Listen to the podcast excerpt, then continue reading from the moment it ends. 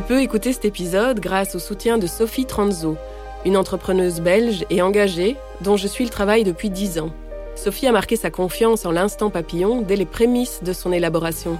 Avec sa marque Make Sense, elle développe une gamme de produits pour le soin de la peau à destination de chacun et insuffle par ses valeurs une forme de reconnexion à soi qui passe par la nature, la simplicité et le respect. Jette un œil sur makesense.be. Make Sense avec Z. Quelques mois ont passé depuis ce dernier épisode qui abordait l'introspection comme un acte citoyen engagé. J'ai dû prendre le temps. Prendre le temps de me réapproprier ce projet qui m'est cher, consolider ses bases, faire des rencontres opportunes et prendre un peu de repos. Me voilà de retour. Et ce dont j'ai envie de parler aujourd'hui, c'est la question de notre rapport au corps. Car dans cette démarche de reconnexion à soi militante que j'ai pu observer chez d'autres, et puis chez moi aussi, j'ai le sentiment que nos corps nous crient quelque chose, à grande échelle, et qu'il est grand temps de leur donner une réponse, d'en reprendre la responsabilité, seuls et ensemble. Ils sont nombreux aujourd'hui, celles et ceux qui, du jour au lendemain, le corps au point mort, n'arrivent littéralement plus à se lever. C'est ton frère, c'est ta fille, ton meilleur ami, ta tante, ton collègue. Mais en fait, pas besoin de cas extrêmes. Toi aussi, sans doute.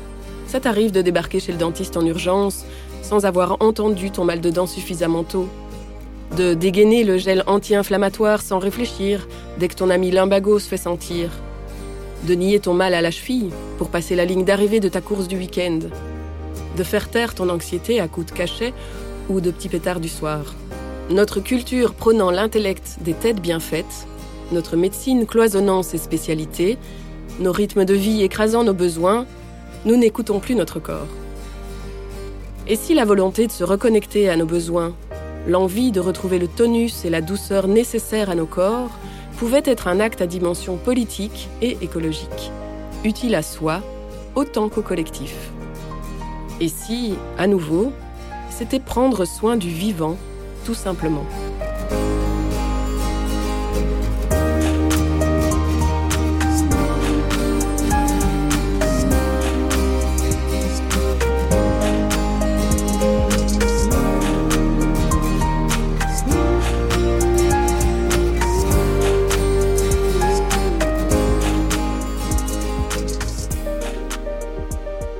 Dans ce quatrième épisode, je pars à la rencontre de Frédéric. Ancienne danseuse professionnelle, elle me reçoit dans son cabinet de kinésithérapie à Bruxelles. Je suis Stéphanie Grosjean, tu écoutes L'Instant Papillon.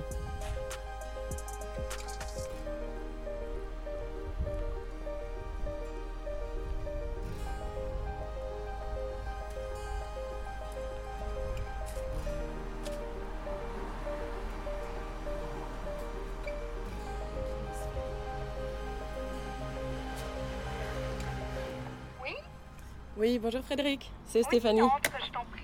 Oui, merci. Parfait.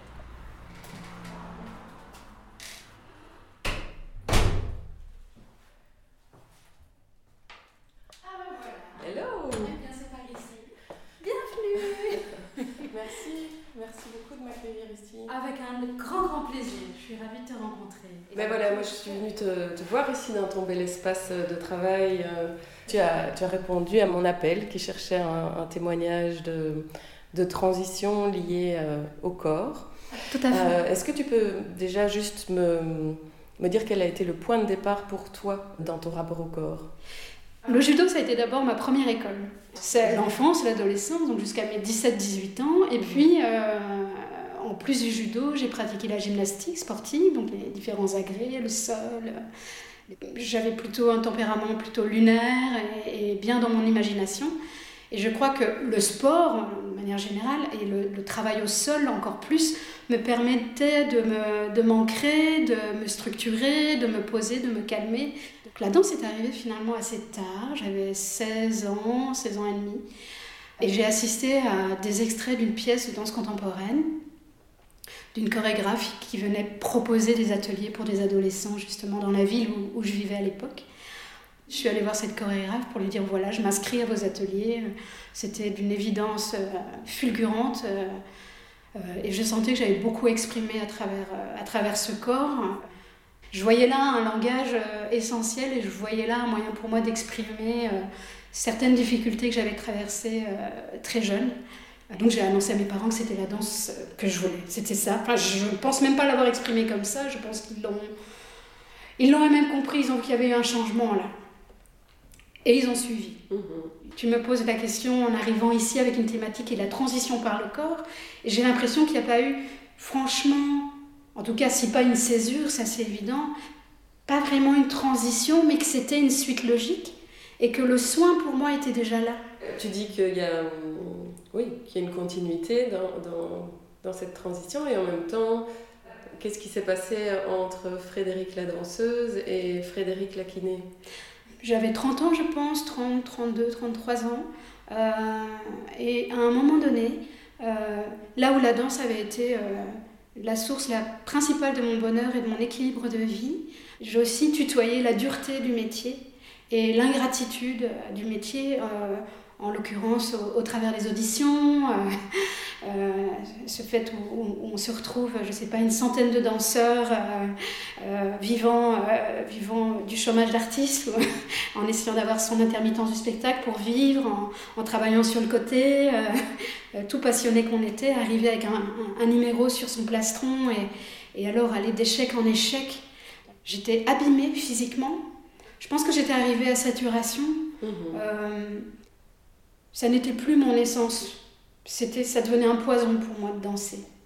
Euh, et je pense que je suis arrivée à un moment donné, pour exister, pour percer, pour continuer, à m'abîmer vraiment pour pouvoir plaire, pour pouvoir coller au projet des chorégraphes. J'étais prête à me sacrifier, à, être la première à répondre à, à, certaines propositions qui étaient un peu limites, je trouve, aujourd'hui, avec le recul. Alors que j'avais fait partie d'une assez grande compagnie ici en Belgique.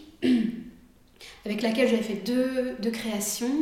Euh, mais à l'issue de la deuxième création, je suis rentrée à Paris.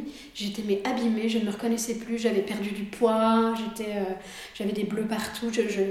La danse me faisait mal. La danse me faisait vraiment mal. Mhm. Euh, mon corps, qui était mon corps depuis toute petite, qui était mon corps de danseuse, était un corps prison, voilà, je crois. Était devenu un corps prison. Et plus rien d'autre n'existait. Voilà, j'avais pas d'échappatoire, donc c'était extrêmement douloureux finalement. Une danseuse qui s'épuise et s'abîme pour la performance, ça peut paraître éloigné de nos réalités quotidiennes. Au contraire, ce qui m'intéresse dans cette histoire, et qui fait écho à toutes les nôtres, c'est que justement, son corps, elle en prenait soin. C'était son instrument de travail et de passion, et qu'elle a quand même dû aller jusqu'à l'épuisement total pour comprendre ce qu'il tentait de lui dire depuis longtemps. Il y a huit ans, j'écrivais un premier article sur le burn-out, m'intéressant à cette problématique que les spécialistes ont décrit dès le début comme une maladie de civilisation. Je pense à Pascal Chabot et son livre Global Burnout en 2013, ou au docteur Mesters qui initie la création de l'Institut européen d'intervention et de recherche sur le burn-out dès 2007 à Bruxelles, et publie Comprendre et vaincre l'épuisement professionnel en 2008. Aujourd'hui, pourtant, on est en pleine épidémie, et ce n'est pas prêt de s'arrêter. Depuis 2017, en Belgique, les maladies liées au travail coûtent plus cher que le chômage. C'est dire. Alors, sommes-nous connectés à notre corps? Peut-on vraiment l'écouter? A-t-il des messages à nous dire? Pour répondre à mes questions, je voulais face à moi un médecin formé à la médecine classique et qui soit ouvert à une approche plus globale et psychocorporelle du soin. À Quin, du côté de Tournai, je rencontre le docteur Denis, médecin généraliste formé aussi à l'écoute et à la pédagogie PRH pour personnalité et relations humaines, une école spécialisée dans le déploiement de la personne. Donc le burn-out, c'est quoi? C'est vraiment un épuisement physique et psychique lié à quoi? À un stress chronique. C'est le corps qui vient dire stop parce que la manière dont la personne fonctionne et utilise ses énergies est pas durable, est pas viable dans la durée. Et ça, c'est quand même très interpellant parce que ce qui se passe à l'échelle d'une personne, d'un être humain, c'est exactement la même chose qui se passe à l'échelle de la planète. On est en surconsommation, on dépense plus d'énergie que ce qu'on produit. Mais la personne en burn elle n'a pas choisi de fonctionner comme ça. Elle fonctionne comme ça parce qu'elle est prise dans un ensemble bien plus vaste qui est une société dont le modèle de fonctionnement est celui-là. Le dénominateur commun de toutes les personnes qui, viennent me voir par rapport à la relation à leur corps, c'est justement qu'il n'y a pas de relation à leur corps. Évidemment, cela stigmatise le, le sommet hein, de cette relation-là, de cette non-relation à soi et à son corps. C'est clair qu'il y a une forme de maltraitance dont ils sont absolument inconscients et dont ils sont effectivement les premières victimes. On est dans un modèle de société de performance, de compétitivité, d'immédiateté, de tout tout de suite, de rentabilité, euh, ce qui laisse très peu de place à notre humanité. Il y a 50 ans, le, burn-out touchait que deux types de publics, c'est-à-dire les soignants, des enseignants. Aujourd'hui, ça touche tout le monde. Il n'y a plus de catégorie de métier, il n'y a plus de catégorie d'âge.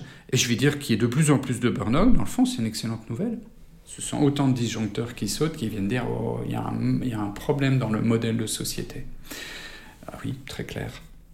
Nous n'avons pas du tout été éduqués à écouter nos sensations, nos émotions, à distinguer les sensations des émotions, à mettre des mots sur nos sensations, nos émotions. Euh, tout ça, la majorité des gens ne savent pas le faire. En fait, nous sommes émotionnellement très handicapés. Or, c'est une mine d'or d'informations qui est extrêmement précieuse et qui permet de nous adapter et nous ajuster au quotidien, au pas à pas de la journée, et, qui et dont on a vraiment impérativement besoin euh, ben, pour prendre soin de soi. Et c'est là qu'il y a un travail d'éducation très intéressant, c'est d'apprendre à écouter le corps tel qu'il se dit lui, l'entendre comme il se dit aujourd'hui, même si ça ne m'arrange pas. C'est surtout si ça ne m'arrange pas, mais où j'entre dans cet apprentissage, où mon corps m'arrête. Et je ne sais pas ni où, ni quand, ni comment. Je ne sais pas où ça va claquer. Est-ce que ça va être une thrombose? Est-ce que je vais me retrouver handicapé, hémiplégique? Est-ce que ça va être juste une phlébite? Est-ce que ça va être juste de l'asthme? Enfin... Alors, où est-ce que notre corps va marquer? Ben, Là où il est le plus fragile. Et qu'est-ce qui définit là où il est le plus fragile? La génétique de nos histoires familiales.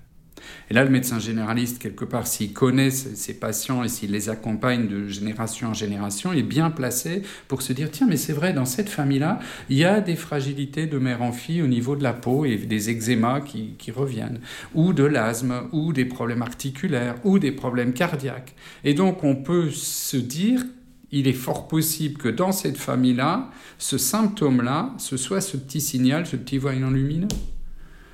Mais c'est chacun, c'est différent. Et ça, ça rend euh, évidemment euh, ben, les diagnostics compliqués. Et donc, est-ce que la médecine peut à elle seule traiter toute cette problématique? La réponse est clairement non. On n'a pas un médicament qui aujourd'hui permet de traiter le burn-out. Ben non, parce que la problématique n'est pas liée directement à une pathologie. Les pathologies sont conséquences d'une manière de fonctionner. C'est pas la cause. Pour approcher le burn-out, il, y a deux, mouvements très classiques. Le premier, c'est celui plus psy, qui est de comprendre d'où ça vient que je fonctionne comme ça. C'est un mouvement qui est très intéressant, très nécessaire, mais pas au début. Parce que pour faire ça, ça va pomper de l'énergie. Mais de l'énergie, la personne n'en a pas. La priorité, c'est que la personne comprenne qu'est-ce qui se passe, et puis surtout qu'elle apprenne à mettre en place une nouvelle manière de fonctionner où elle s'écoute, où elle se prend en compte. Donc là, c'est tout ce qui est une approche pédagogique. Mais on doit faire appel aussi à d'autres approches qui vont venir compléter, et lesquelles, ben, selon la sensibilité de chacun. Il y a des gens qui vont être euh, très touchés par tout ce qui est yoga. D'autres, ils vont préférer faire des séances de pleine conscience. D'autres vont préférer aller faire certaines formes d'hypnose. D'autres vont préférer aller voir un ostéopathe. D'autres vont préférer faire de la microkiné. Et il s'agit de multiplier les approches parce qu'au fur et à mesure de l'évolution, on va avoir besoin de différents outils. Parce que ce qui va vous faire du bien à un moment, six mois plus tard, ne vous fera plus le même effet. Pourquoi? Parce que nous sommes des êtres évolutifs en croissance et que mon niveau d'énergie n'est pas le même de jour en jour. Ma sensibilité n'est pas la même. C'est la même approche, c'est la même pédagogie, c'est la même démarche pour tout le monde, mais chacun va y mettre les outils et les moyens qui lui correspondent et qui lui sont spécifiques. C'est frappant de voir aujourd'hui le nombre d'activités et d'approches thérapeutiques qui pullulent et dont on est friand. Effet de mode, certainement, mais pas seulement. C'est le signe aussi du besoin de trouver urgemment des zones de bien-être. Frédéric aussi a dû mettre en place ses propres outils. J'ai été suivie, soignée, donc ça a duré, bon an, mal euh, trois années. Trois années de soins, de soins manuels. trois années de psychothérapie, de psychanalyse, d'essayer de, comprendre ce qui s'était joué. Euh, voilà, des choses plus personnelles, évidemment. Euh, euh, Quand tu te remets dans, dans l'état d'esprit dans lequel tu étais à ce moment-là, qu'est-ce que tu as mis en place de très concret? Alors, c'était la reconnexion à la nature. Mmh. qui, moi qui vivais dans une grande ville, une grande métropole, la nature m'a manqué. Je pense que là, oui, je me suis beaucoup connectée à des balades.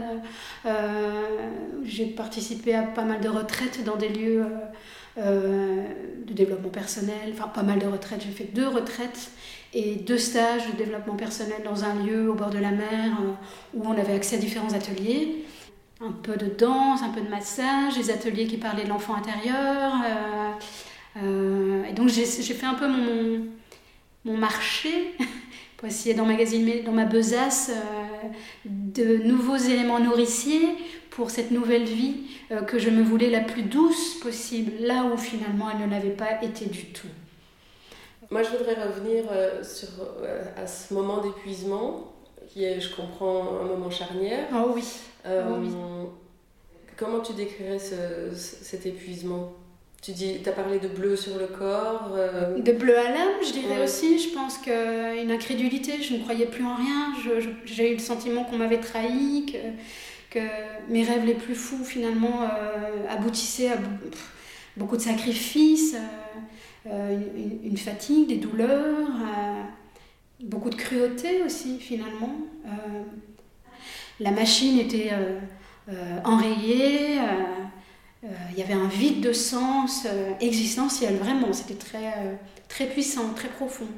Il se trouve que dans mon, dans mon vécu familial, il y, a, bon, voilà, il y avait des, de la maltraitance, une certaine toxicité familiale et que j'ai transporté ça sans trop m'en rendre compte et que la danse m'a permis d'en échapper. Et puis à un moment donné, ces choses-là sont revenues à la surface. Donc ça, c'était mon vécu, d'autres l'auraient vécu autrement. Je pense qu'à un moment, il fallait régler ces vieux fantômes et ne pas utiliser la danse pour régler ces vieux fantômes. C'est après coup, hein, avec l'analyse, que j'ai que j'ai compris ça finalement. Oui, en mettant des mots. En mettant des mots sur les mots, comme on est souvent amené à l'entendre, hein, que le corps euh, exprime euh, nos mots euh, MAUX finalement. En 2008, Thierry Janssen publiait La maladie a-t-elle un sens? À l'époque, j'avais du mal avec ce titre qui me semblait réducteur et que je percevais comme très culpabilisant. La maladie a un sens, sous-entendu, c'est de ma faute si je suis malade, et même gravement malade. Aujourd'hui, je comprends mieux la nuance qu'il a voulu apporter. Mais quand même, qu'est-ce qu'il y a sous ce jeu de mots bateau, mettre des mots sur ces mots? Qu'est-ce qui distingue la douleur physique et somatique? Est-ce que les émotions, les pensées, les ressentis s'impriment dans le corps? J'avais un prof de psychiatrie qui avait dit quelque chose qui m'a vraiment marqué, que j'ai retenu. C'est tout tous nos symptômes, tous nos, tous nos mots, MAUX, sont toujours bio, psycho, sociaux. Alors bien sûr, il y a des douleurs qui donnent une information très mécanique. Mais derrière cette information mécanique, il y a souvent autre chose. Donc, on va dire c'est psychosomatique. Quand on dit ça souvent psychosomatique, on veut dire ah, mais alors c'est pas physique. Mais si c'est physique. J'ai une douleur, et cette douleur, je la sens. Alors même si en faisant une radio euh, au niveau du coude, je ne vois rien à la radio, euh, si j'ai mal au coude, j'ai mal au coude. Elle n'est pas dans la tête des gens. C'est une douleur réelle. Et cette douleur réelle, elle vient me dire quelque chose. Quoi? Ben, Je ne sais pas. C'est justement ça qu'il faut que j'essaye de comprendre et d'entendre. Mais pas en me focalisant que sur le coude, mais sur la globalité de ce que je suis en train de vivre et en train de faire. Alors il y a, beaucoup de bouquins, par exemple, où on fait de l'interprétation, c'est-à-dire la symbolique du corps humain. Et on dit, ah mais parce que je fais une cystite, c'est parce que je me sens envahi. Bah, peut-être oui, mais peut-être non. C'est une hypothèse de travail. Euh, notre corps nous parle dans un langage que nous seuls pouvons comprendre de manière personnelle. On ne peut pas systématiser, je ne peux pas taper des schémas comme ça.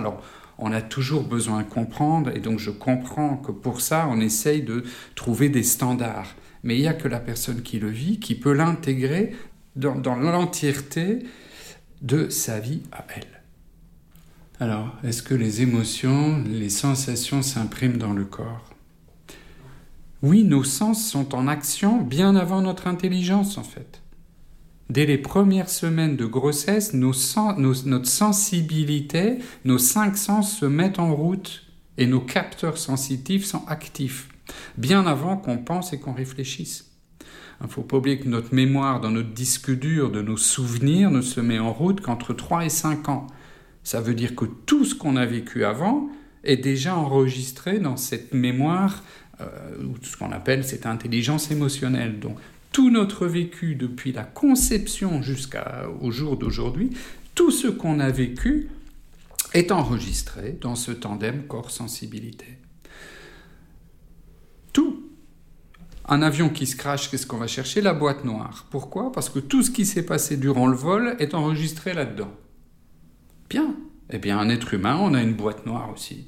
Tout ce qu'on a vécu depuis la fécondation jusqu'à aujourd'hui est enregistré dans ce corps et cette sensibilité. Ce qui fait qu'effectivement, dans ma tête, j'ai aucun souvenir de quand j'avais 3 ans, ni quand j'étais dans le ventre de ma mère. Hein. m'en souviens pas, je peux pas.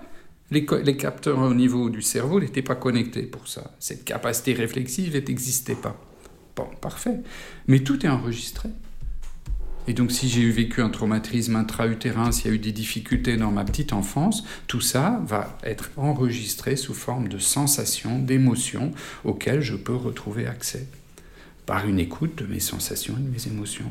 C'est un apprentissage de, faire silence dans notre tête pour laisser la sensation se révéler. Aller à sa rencontre et essayer de trouver le mot, les mots qui disent avec le plus de justesse ce que je sens là, dans l'instant.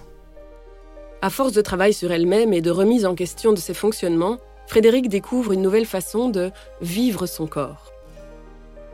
Et donc j'ai appris à reconnaître que c'était dans la douceur et dans l'économie que j'allais devoir, mais j'en étais heureuse. Hein. C'était un scoop pour moi que je pouvais être heureuse dans la douceur, toujours dans le corps, dans, dans la discrétion et, et, en, et, en, lien avec la nature.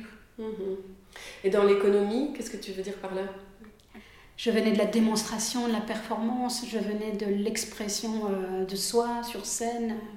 Euh, donc fonctionner à l'économie, c'est euh, pratiquer, découvrir des techniques comme le yoga. Donc euh, j'ai mis en place à ce moment-là, donc j'ai pratiqué beaucoup plus euh, le yoga, le, le, yoga sous différentes formes, et notamment le yoga BKS, Iyengar, différentes techniques somatiques également, euh, comme la technique Feldenkrais ou la technique Alexanders, pour lesquelles après je me suis formée, qui finalement sont des techniques corporelles plus dans le, dans le chuchotement que dans la démonstration de soi avec là encore un, rapport au sol et au, et au lâcher-prise. Une forme d'humilité aussi. Mhm. Euh, retour à l'essentiel, euh, oui, une discipline, des disciplines qui appellent à, à l'introspection.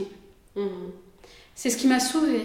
C'est ce qui m'a sauvée. Ça a été des mois, euh, deux, trois années de, de transition dont je suis sortie assagie sérénisée. Euh. Et je crois que oui, pour la première fois, euh, je retrouvais un sourire euh, en moi et une forme de calme auquel j'aspirais de plus en plus.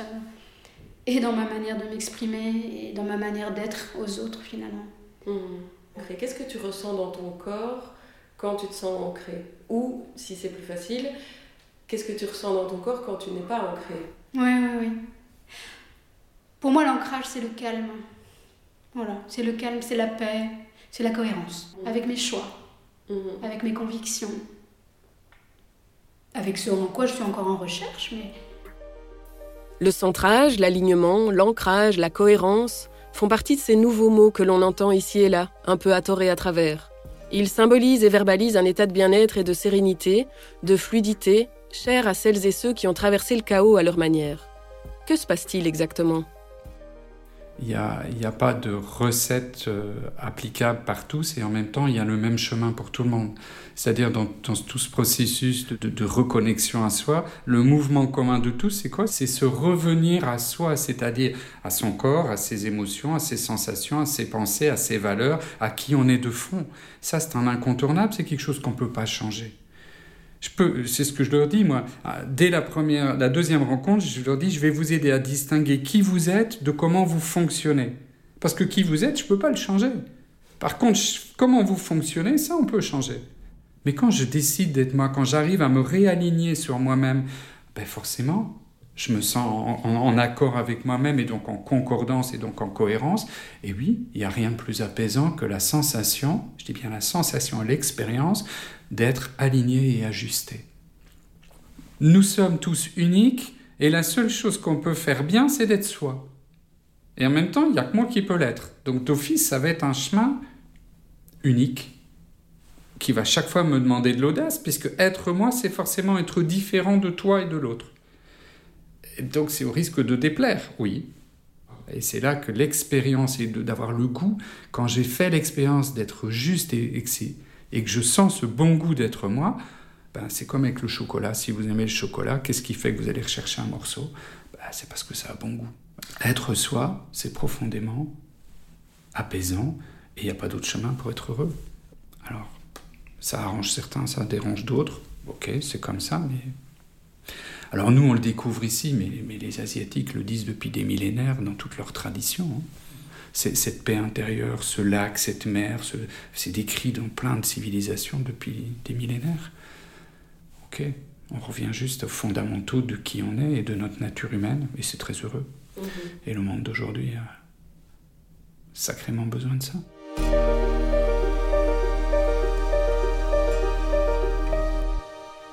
étant passé aussi dans des mains euh, aimantes et soignantes, j'ai décidé de faire une première formation en massage sensitif qui nous demande d'être vraiment à l'écoute de, de, ce qui affleure euh, euh, chez le patient. À l'issue de cette formation, je, voilà, j'étais convaincue que j'allais passer de l'autre côté de la rive, voilà, du rivage, et que de, de danseuse, j'allais devenir répareuse de corps. Mmh passeuse de savoir, de vécu aussi. Et aujourd'hui, c'est dans ma pratique que je me rends compte que euh, je ressens pour moi, euh, ben, pour rebondir à nouveau sur ta question précédente, sur euh, comment tu te sens quand tu te ressens relié, aligné, ancré, et, à l'inverse, quand, tu ne l'es pas, ben, ça a à voir avec l'énergie.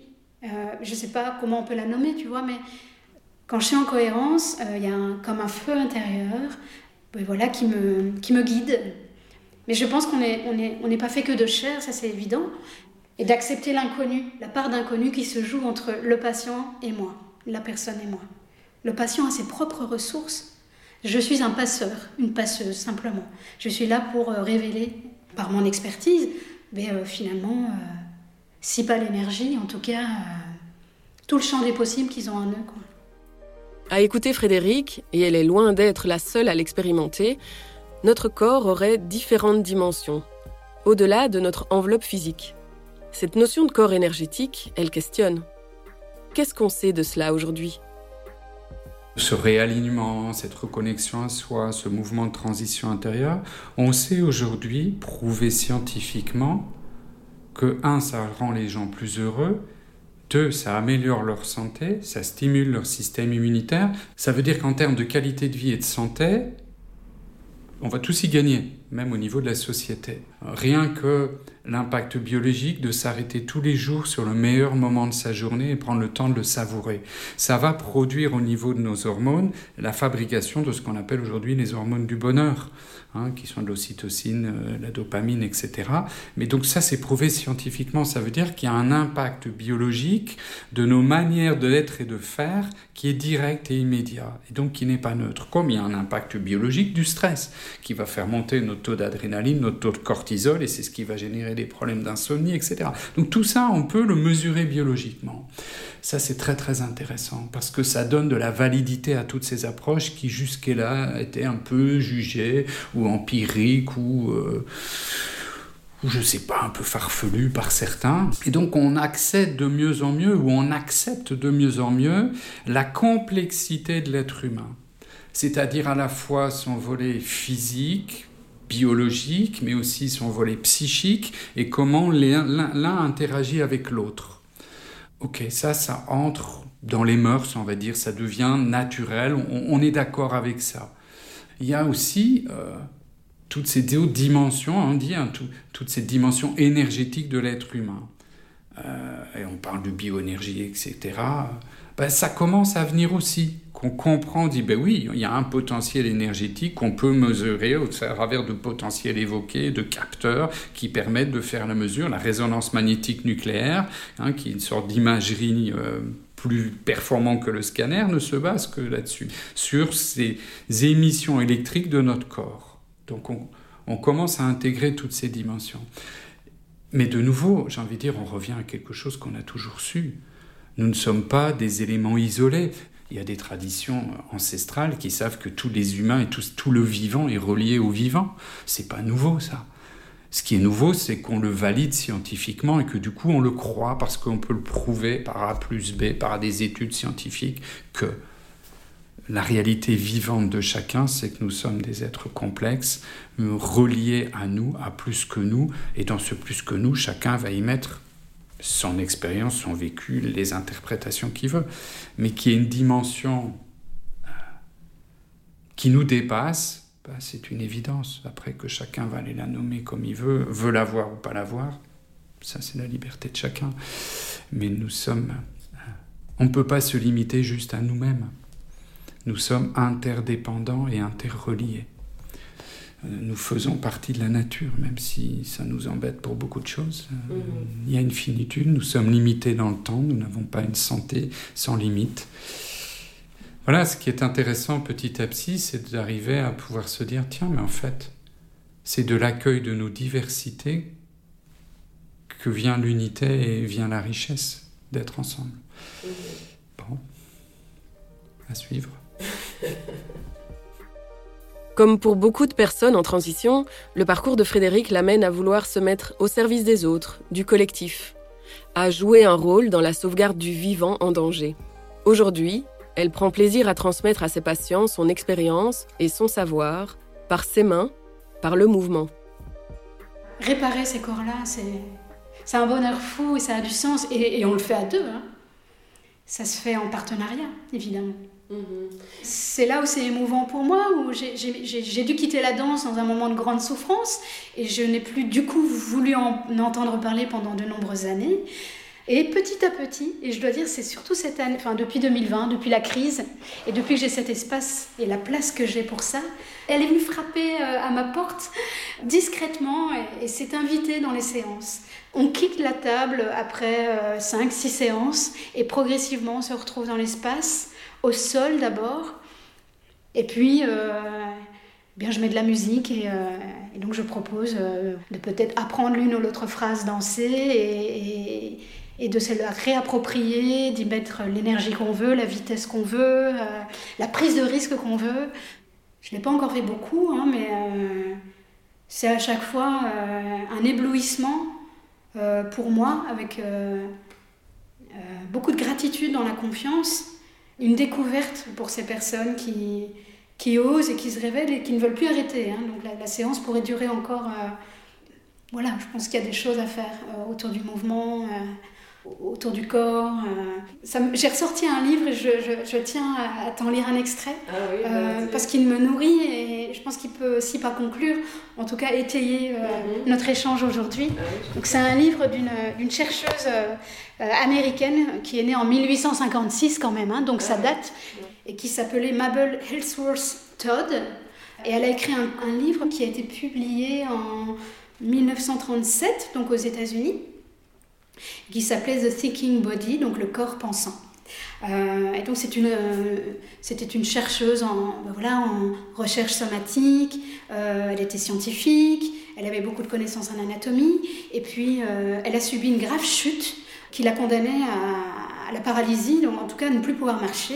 Et donc, euh, forte de ses expériences en mécanique euh, du corps, euh, elle, a, elle, a, expérimenté certaines choses sur elle. finalement, elle a, elle réussi à retrouver la motricité. Donc là, il y a un extrait que je voulais te partager qui dit Souvent, le corps traduit clairement ce que la langue refuse d'énoncer. Ce n'est qu'en comprenant comment les matériaux du corps réagissent aux forces de la vie que nous pourrons mieux nous adapter à elle dans la pensée. Changer d'attitude corporelle, c'est une manière de changer d'attitude mentale et inversement. S'engager dans de tels changements ouvre la voie à une plus grande liberté d'action et une meilleure protection du vivant. C'est surtout ça à la fin, une meilleure protection du vivant qui, qui vibre, qui me fait vibrer, qui me fait réagir. Je pense que on a un rôle, quel que soit le médium qu'on utilise, à jouer pour se prendre soin du vivant. Mhm. Euh, voilà, l'approche du corps en est un exemple, mais euh, plein d'autres. Et on a besoin les uns des autres d'être en résonance, justement. Et je pense que ça, cette phrase, en tout cas, surtout le, euh, la notion de, prendre soin du vivant, fait, fait sens actuellement avec la crise planétaire, écologique, climatique, sociétale que, que nous traversons. Oui, oui. C'est bah, ce qui doit nous sauver. Voilà, merci beaucoup. Ah, avec grand plaisir. c'est passionnant. Changer d'attitude corporelle, c'est une manière de changer d'attitude mentale et inversement. Je nous souhaite d'avoir l'audace de ce changement, de devenir chacune et chacun, à notre tour, tantôt corps pensant, tantôt pensée incarnée, allant de l'un à l'autre sans crainte et sans réserve, pour mieux écouter, ressentir et prendre soin du monde qui nous entoure. C'était l'instant papillon. On se retrouve le mois prochain. Si tu as aimé l'épisode, n'hésite pas à le liker, à le partager, à en parler autour de toi. Tu pourras aussi trouver les infos de lecture et références dans la description de l'épisode, sur toutes les plateformes d'écoute et sur l'instantpapillon.be. Un immense merci à toi, cher Tibune, pour ton type généreux qui encourage ce podcast. Et puis, ce projet a besoin de toi, auditeur, auditrice solidaire. Si tu as envie de soutenir notre travail, rendez-vous sur notre page Tipeee, tip3e.com. À bientôt!